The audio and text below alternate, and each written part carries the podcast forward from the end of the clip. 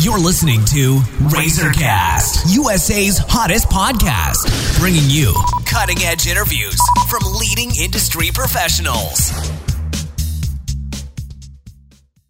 Hello, everyone. This is Liz Harvey, coming to you from our studios in New York City, where we are dedicated to bringing you top quality advice from many of the leading expert professionals across the U.S.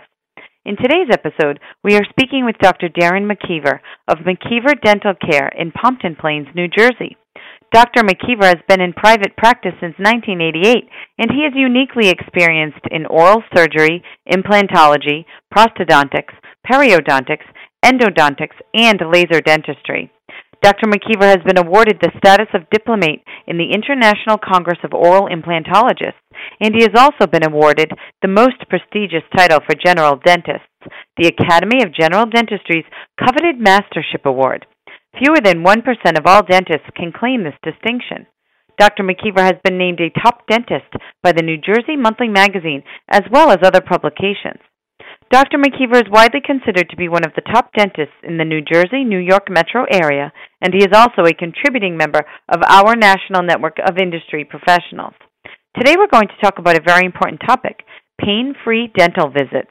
Hello, Dr. McKeever. How are you today? I'm well, Liz. How are you?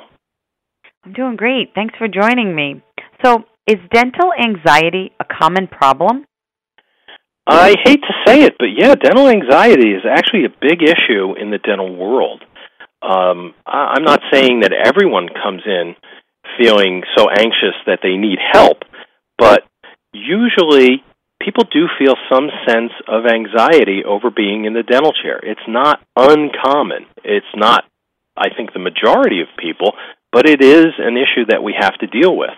Um, you know, sometimes dentists will think, well, I've done this procedure 5,200 times in my career, but they may forget it's the first time for the person you're working with at that moment.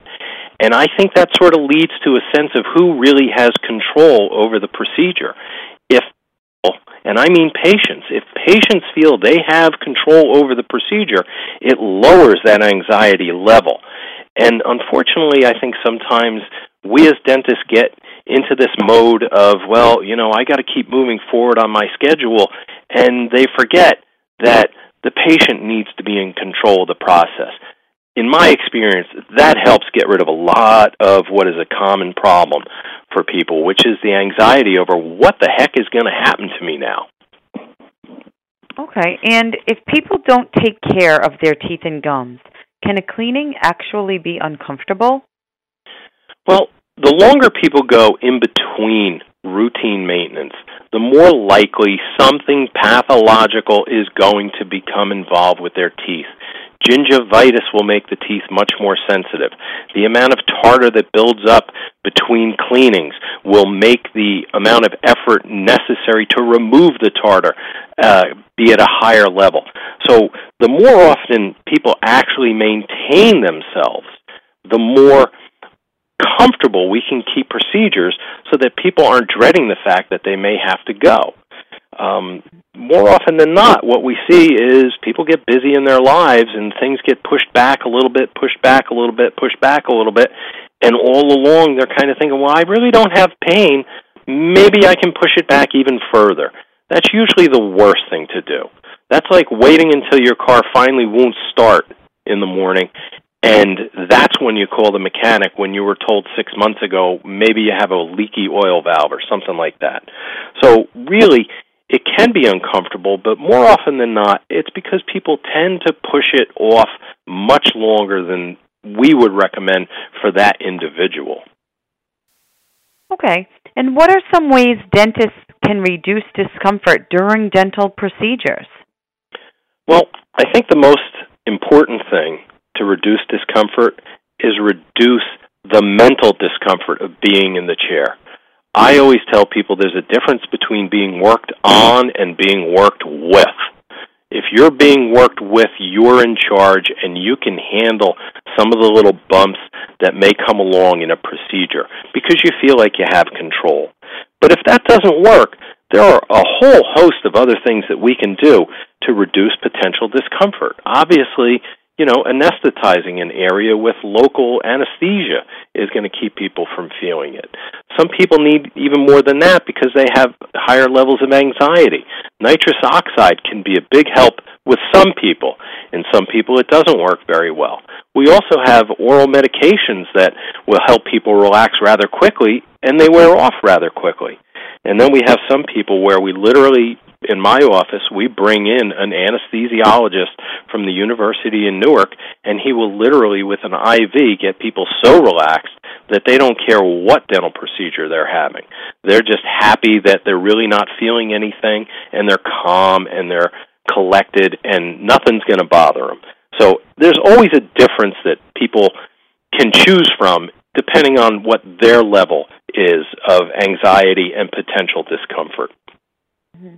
Okay, so that sort of answers my next question. Uh, but more specifically, could a patient choose IV sedation for any dental procedure, or is it just reserved for some? Well, it's really recommended for some. But I've literally had patients who will not get their teeth cleaned unless we bring in our anesthesiologist and use the IV. Uh, wow. That is patient dependent if they really need that level because their anxiety level is so high, there's nothing that says we can't do it because the IV sedation methods we use today are extremely safe. But more often than not, the hassle of having to have that, someone's got to drive you. There's a cost for the anesthesiologist. These are things that you really have to factor in so that if you really, really, really need it, it's there for you. But I tend to recommend it for people who are having things that are much more anxiety provoking. You know, it could be a major surgery or an implant or you know, we have some people where just fillings is enough that they need to have their anxiety reduced with the IV. So really the answer is anybody can have it, but practically it's not something that we would recommend for everyone. And lastly, what is the process like for getting IV sedation? Is advance notice required? Well, advance notice is always required because the physician who does the uh, IV sedation will have to take a history from the patient and make sure that they are in good health. It would really be uh, not prudent for us to just bring somebody in and tap a vein and go to town with uh, the IV sedation. In fact, in my practice one time, even with the history and the physical that was taken on the patient, when the anesthesiologist hooked the patient up to the EKG monitor, he found an anomaly in the patient's heart that the patient didn't even know he had. And within six months, the man was being treated for having a stroke. We saved his life because he had been treated previously, which made the stroke a lot less uh, damaging and dangerous. But you can see how just bringing somebody in without advance notice would really be dangerous. So the process overall, though, is once you know the patient is cleared by our anesthesiologist, we set the time aside for the IV sedation procedure. And in that, it, people when they are getting IV, they tend to want to get a lot more work done because you know they're going to be sort of knocked out. So we need larger blocks of time. So we have to find those blocks of time for them. But once they come in, they're very relaxed. Sometimes they've already had an oral um, pre-medication that sort of reduces their anxiety, and then you know really the IV just has to be inserted into the vein more often than not in the back of the hand. It's very uh, straightforward, not very uncomfortable at all and within minutes they're kind of falling asleep. And then when we're done and the little machine is turned off that helps pump the IV solution into the patient, they start waking up within moments. So it's very safe, very convenient for people, but you can't drive. You're not allowed to go out and lease a car that night. So, you know, there are some ramifications to it. It is a bit of a process, but for people who need it, in my opinion, it's a godsend. Well, thank you so much, Dr. McKeever. We know you're extremely busy, so I just want to thank you for your time and help today. You're welcome.